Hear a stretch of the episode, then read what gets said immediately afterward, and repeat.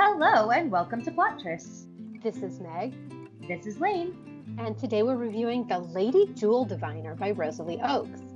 This was published on January twenty-first, twenty twenty-one, and we did receive a complimentary copy of this book from Book Sirens.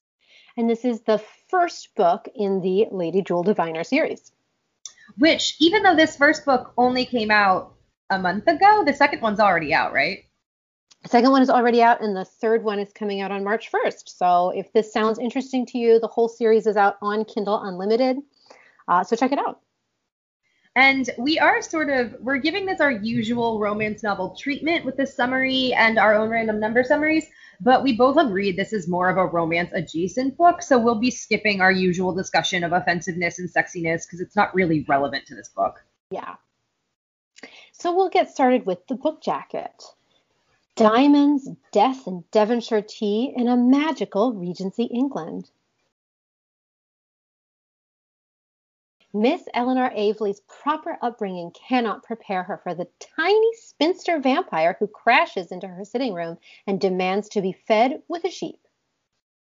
Eleanor already has enough troubles without having to catch ruminants. First, her secret gift for divining jewels has landed her in a scandal, exiling her from London society. Second, a nobleman of dubious repute wants her to find a cache of smuggled goods hidden somewhere along the Devon coastline. Last and worst, she is invited to cream tea at the local manor, and when the autocratic and magnificent Earl of Beresford might be there, and perhaps the jewels themselves too, Beresford is the last place Eleanor wants to meet over cream tea. When a dead body is discovered along the cliffs, of course, such delicate considerations become secondary. Fortunately, Eleanor now has a small vampiric chaperone, even if said spinster has a habit of appearing stark naked, and together they are ready to risk the hard questions. Where are the jewels hidden? Who killed the smuggler? And just when is the cream tea being served? Okay. I, I, I think it's not a bad jacket at all, actually. It's definitely not. Very cute. It's, it really gives you an idea of not only the plot, but also the style. Yeah, and one of the things I like the most is I think the magical, mystical element of this book is really cool, but not... It, it doesn't change the world that much. This isn't Beck McMaster where suddenly and you're in steampunk Victorian London. Yes. And I think this jacket does a good job of talking about the way the world is different, obviously vampires and magic powers, but also getting across that in some ways it's a pretty traditional representation of English life. Yes, yes, definitely. It's, well, the traditional representation of English life that you will recognize from any romance novel. Yeah, but I feel like, I mean, and we'll talk about this in a second. Uh, this book reminded me a lot, and Meg a lot, of Gail Carriger's books. But I feel like the world was even less different than romance novel world than that was. Yes, I agree. It it also so this is this is sort of like my niche favorite genre. I I love books that are set in Regency England, but with like a little bit of magic. It reminds me a lot of Mary Robinette Kowal's Shades of Milk and Honey series, um, as well. So just just throwing it out there. So if you like any of those sort of reference books we've mentioned, this is probably worth checking out for you. Yeah. Well, before we get into the meat of our review, as usual, we generated a random number and then wrote summaries based on that random number. So for this episode, the number that we generated was forty-eight. All right, I'll go first. Eleanor doesn't know how or why she knows where jewels are. After finding is mistaken for theft, she flees London and bonds with a tiny vampire who actually understands Eleanor's power. Eleanor divines missing jewelry of French refugees while learning the motives of an earl and a selkie. Yeah, I, this is this is like the perfect little summary, you know. Just throw in some words and you're like, okay, this is the kind of novel I'm going to be reading, you know? Well, and I think it's also different because we try to be kind of pithy about the relationships, especially in these shortens. random number summaries. And this is the first book in a series that are all going to clearly be about the same characters. Yes. And so the romance is only just sort of getting kicked off in this book. So it's kind of impossible to focus the random number summary on their dynamic. Exactly. Although, I mean, I do my best in my forty-eight words. So. Ooh, yeah, let's hear it. Here you go. Eleanor's rusticating in the countryside after a scandal. How Regency romance. Once there, however, she meets a vampire, a selkie, and the very Earl whose proposal would have solved their scandal if only she'd accepted it. Now he's acting missish because she's hanging out with naked supernatural beings. That is an excellent summary. Well, thank you. I loved the reference to nudity because it does play such a significant part in the book. But yes, I will say I have never heard mishish pronounced, not by a Southern person. Oh, yeah. I don't know. It felt but, Regency to me. No, it does. But for some reason in my head, I hear Missa when somebody says mishish because I think I've only ever heard it pronounced in like Southern context. And that's how they think. Oh, my gosh. Well, anyway, no, non sequitur, but like I think that's like it's the first time I've ever heard it not with a deep Southern drawl. Oh my gosh, that's funny.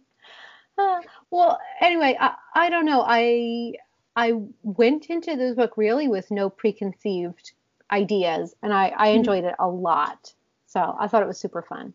It was really uh, the world building. I think was really excellent. Yeah. Um, and especially in comparison to a lot of other Regency, mystical, mystery sort of first and foremost with romance as a B-plot books. Yeah. I think that's usually our favorite part, but I think I'm always really pleasantly surprised when I see what feels like a new take on it.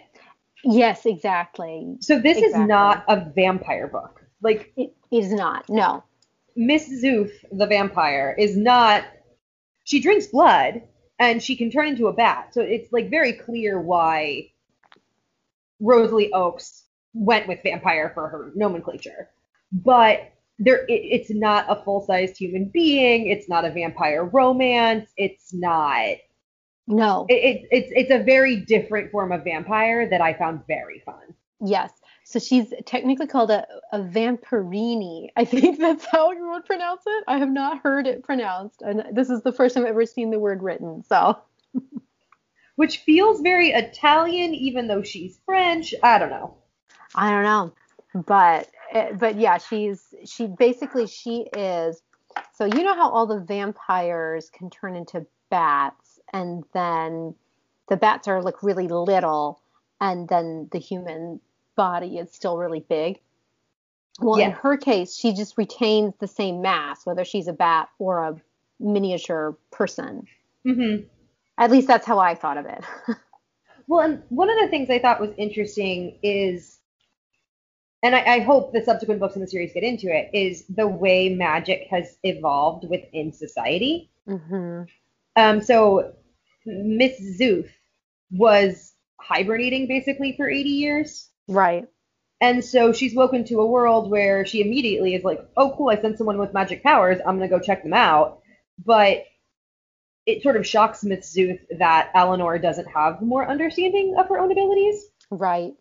And so their partnership is equal parts about the benefits of a protector who is also magical for the vampirini. And um Miss Zuth's presence makes the effects of using her powers affect Eleanor yet less, but right. It's also the first time in her life Eleanor's actually kind of become aware of her own abilities and the fact that they could potentially, like, grow. Exactly. She's just sort of had these, she's she calls herself a jewel diviner because she can sense where there when there are jewels around, but she mm-hmm. hasn't, she keeps it a secret and it's not something that's super well known, and her Her mother encourages her to keep it a secret as well because it could be scandalous, or, you know, she could be she could be put on the shelf if anyone knew, right? She'd be unmarriageable. Well, and the worst fears came true, right? They found a beautiful jewel at a house party and was accused of theft. Exactly. Yep. So now she's out in the country, getting away from London society. Oh, also, at this house party. She was accused of theft. She was with the Earl of Beresford, mm-hmm. who she kind of has a crush on, but he proposed marriage out of honor. And so, of course, out of honor, she turned him down because she didn't want to marry anyone who didn't actually want to marry her, right? So, well, and the understanding is it was less of a proposal and more of an assertion. Right. And so he sort of tried to say, don't treat my fiance that way. And she responded with, what? I'm not your fiance. Right. So this is, I think this is our first major romance trope, right? Because mm-hmm. how many times have you seen that in a romance? Um, at least a couple. It's usually, so you only see this scene in this book in flashbacks. Yes. Where I feel like in a romance novel, you would like actually see it played out, and even if it was a flashback, you read about their makeout immediately before or after, which in this case doesn't happen. Absolutely. It's, it's not played in the same way, but it's conceptually the same trope. Right, which is the, you know, the the whole I don't I don't want to marry anyone who doesn't want to marry me, and then it takes like the whole book for him to say, I never would have proposed if I didn't want to marry you anyway, right? Yep, except we don't get there in this book. Correct. Correct.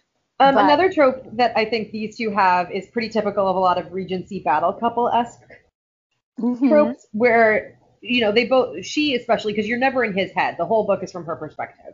Mm-hmm. Um, when she intends to apologize or thank him for at least attempting to intercede, even if she did, wasn't happy with the method of it, every time she goes to try to, like, make nice with him, they end up fighting. And I think... I, Of course, in the traditional battle couple, they would end up fighting and then it would end in bed, right? But that right. doesn't happen here. uh, so I think it could have been frustrating in a straight romance, like a traditional romance. Yeah. But I, I liked it here. It was just so much fun. Yeah, I, I think, honestly, the only reason I'm harping on how not a romance it was to a degree is because I didn't expect it not to be. Yes. Which is totally on me, but I think whenever, you know, he plays a pretty significant part in the jacket. Mm-hmm. I felt like he was going to play a more significant part in the book, and he does to the plot. Like, his existence is vital to the, the story and the mystery. Yeah. But I felt like he was a plot device more than a character, which, once again, I'm not saying is a criticism. I really liked this book. It's just a really far cry from a romance novel for me. Yeah, it's it's very focused on Eleanor and her perceptions and her ideas, which mm-hmm. which adds, I think, to the humor because, of course, as a reader, I mean, there's all this dramatic irony because you know all these things that, that she doesn't know, or you obviously mm-hmm. are interpreting them the way they're meant to be interpreted, and she just is taking them the wrong way. Right. So it's really fun to, in my opinion, to read this kind of narrator, you know? Oh, definitely. The it's not omniscient. Yeah. It's it reminds respect- me a little bit of Amelia Peabody, actually, if Amelia Peabody were in the third person. Yes. Uh, the same attitude and, and stylistic talent where the author is capable of making the audience aware of things the main character isn't aware of without ever leaving that limited perspective. Right. Uh, and then the, I think the the last romance trope that's there is the is that there's a spy, and of course you don't know, is he a spy for England or is he a spy for France? Oh my God! I'm thinking of the Tessa Dare novella. Yes. The this Spindle Cove spinoff where he appears out of the water one night and she's not even sure if it's him. Yes. And when she realizes it is him, she's like, oh no, he's clearly a spy. But for who? And yes, of once, course once it's upon, England. Once upon a winter's eve. Yes, of course he's honorable and good, and the heroine's faith in the hero is not misplaced. But it, for all that this book has way less sex than that one, it's played very similarly.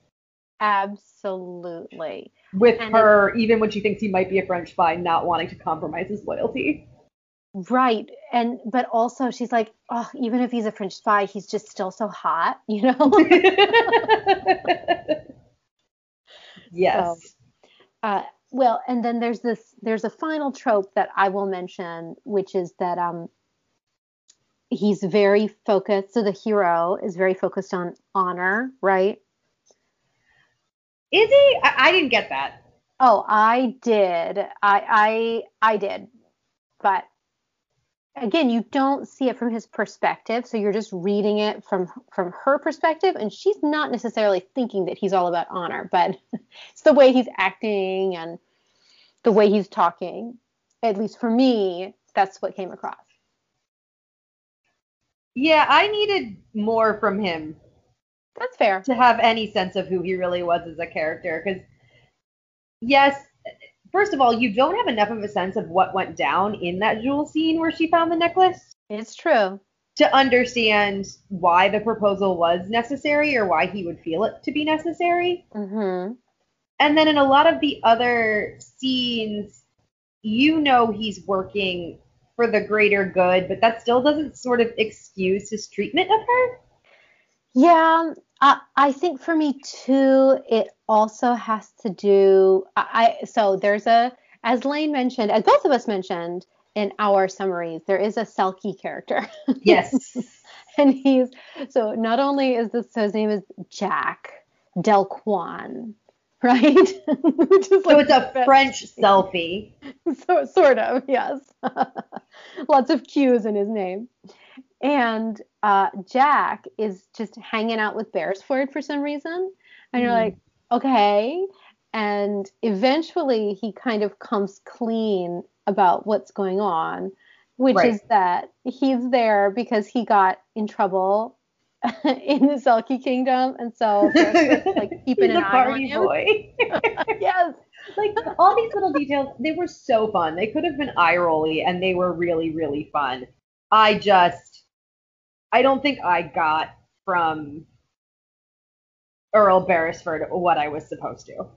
That's that's fine. I don't know. For me, I was like, Jack is like, yeah, I gotta hang out with gotta hang out with him because he's he'll make sure that I'm on the straight and narrow. I don't know. Just he had this sense of um, protectiveness and and honor that I do. I can find frustrating in my romance heroes, but I also all enjoy, right? I mean, we all like the guy who takes care of you, you know? Of course. I just think I got to know Jock better than the Earl. That's definitely fair. I do uh, want to say also, for all that the world building was great, and I ended up really liking the mystery and getting a little ahead of ourselves, I loved the end of this book. So there good. were parts of the mystery that I found a little underbaked. Yeah.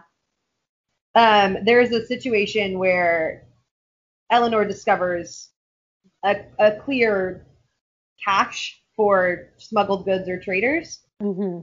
And I don't know if it was, it was clearly supposed to be a red herring to some degree. Right.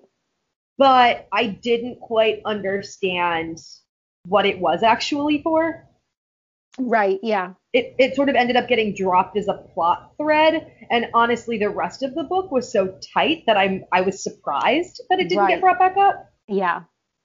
So yeah. not not a huge criticism, like I said. Overall, I found it really really fun, but there were just a couple of scenes and a couple of characters that had nothing to do with the actual resolution of the text that yeah. I felt ended a little unresolved, and not right. in a way that I think will be followed up on in subsequent books. Yeah, that's that's fair.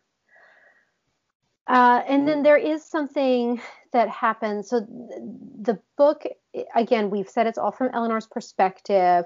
We, we as the reader, can tell that Beresford is trying to apologize and that he is into mm-hmm. her, but she doesn't read his actions that way, mm-hmm. right? She's hanging out with, with Jack Delquan, who's the like so hot. Apparently, Selkies are like the hottest creatures in the world, right?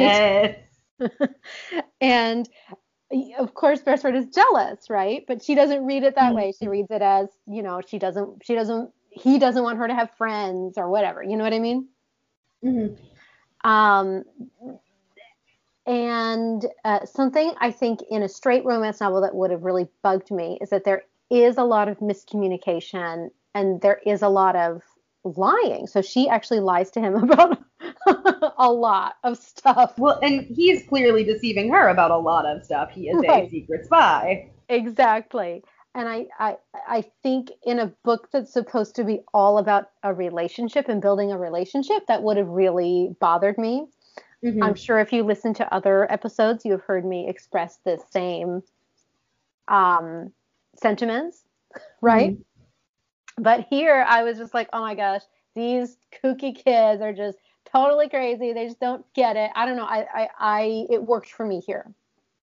Oh, totally. If this had been a book where the romance was front and center, completely agree. I would have been rolling my eyes about their poor communication skills and their lack of ability to trust one another. And mm-hmm. instead, I was like, this is hilarious. It's really, the book is so funny, really funny. Honestly, and some of that is the other characters' interactions with the supernatural characters mm-hmm. who are treated in some ways, especially the Vampirini, as like the most serious character in the text, other than the Earl. Yes. But I also even loved Eleanor's extended family. Yes. I thought they had a really great vibe. I, I just, I really enjoyed a lot of the, not just supernatural world building, but the building up of secondary relationships. Well, so Eleanor has a brother named Percy. Mm-hmm. And he is... basically, he's uh, he can't be a henpecked husband because he's not he's not married to her, but he's definitely like the younger sibling who she bosses mm-hmm. around all the time, you know? Yep. But and who uh-huh. has a major hero complex. Right. And I, I just, I really recognized, it, it felt like a real sibling relationship, even though they're they're doing things like fighting about having a vampirini in her reticule, you know? Right. So uh, I really liked Percy. I really liked his motivations mm-hmm. for helping her out and lying and all, you know, she'll make up these stories and then Percy's got to go along with it. I also, there was a scene that I just thought was incredibly well done. So there's this guy in London who sort of thinks he's on to Eleanor's secret. Mm-hmm. And so he wants to use her skills in Devon for his own purposes, to find missing treasure and treat it dishonorably. Right. And she and her brother both think he's bad news. Mm-hmm. And so so she's trying to mislead this bad guy, and her brother very deftly picks up on the fact that she's trying to mislead him and does a good job sticking to the story until he makes a misstep because Eleanor hadn't told him about something. Right. And I thought that was just, like, it's not the first time I've ever seen it, but it was particularly well-crafted here that, like, Perry didn't come off as an idiot. Yes. Or as mean-spirited, but the miscommunication between the siblings was a, and the fact that why they wanted to hide things from one another was a regular source of humor and moving the plot forward. Yeah. It's, he's a, he's just a nice, it's a nice character. They, they felt like real, you know, siblings bickering mm. with each other. Uh, they just had a very nice relationship, which I really enjoyed. For all that, it's, like we said, it's only from her perspective. So he didn't get a ton of, like, independent scenes or actions. Right. But I think the, the author did a great job explaining who his character is with limited perspective. Exactly. All right. Do we do we want to talk about the ending, or do you just want to say that we loved it? I mean, the ending was really good. Um, without spoiling it, because I definitely don't want to give anything away. I loved that Eleanor was not helpless, even when she was. Mm-hmm. I loved her scheming. Yes. I loved the parallels to the beginning of the book. I yes, I loved it so much. It was so much um, show not tell. It was perfect, Wayne. And it was something we've seen and criticized sometimes in mysteries. All of the random tertiary characters end up in the same location for the ending. Mm-hmm. And it sort of feels like, and it's meant to be played kind of comedically, that they're all on top of one another. I think that scene made me realize how well done this book was. Yes. Because I didn't feel like any of the characters on that book were afterthoughts I didn't, like I wasn't super aware of. Yeah. So it got to play very comedically without any of the, oh God, this author's cramming everyone she's invented into this one scene, huh? Right. Just overall really, really, really well done. Yes. Uh, and I will I will simply say that nudity plays a very important part in the denouement, which is perfect for this book. Yes. So overall, I definitely recommend this one. I will be catching up and reading the additional ones in the series. Uh, so thank you guys so much for listening. If you're enjoying the podcast, please rate, review, subscribe, and check us out wherever you get your internet information at Plottress.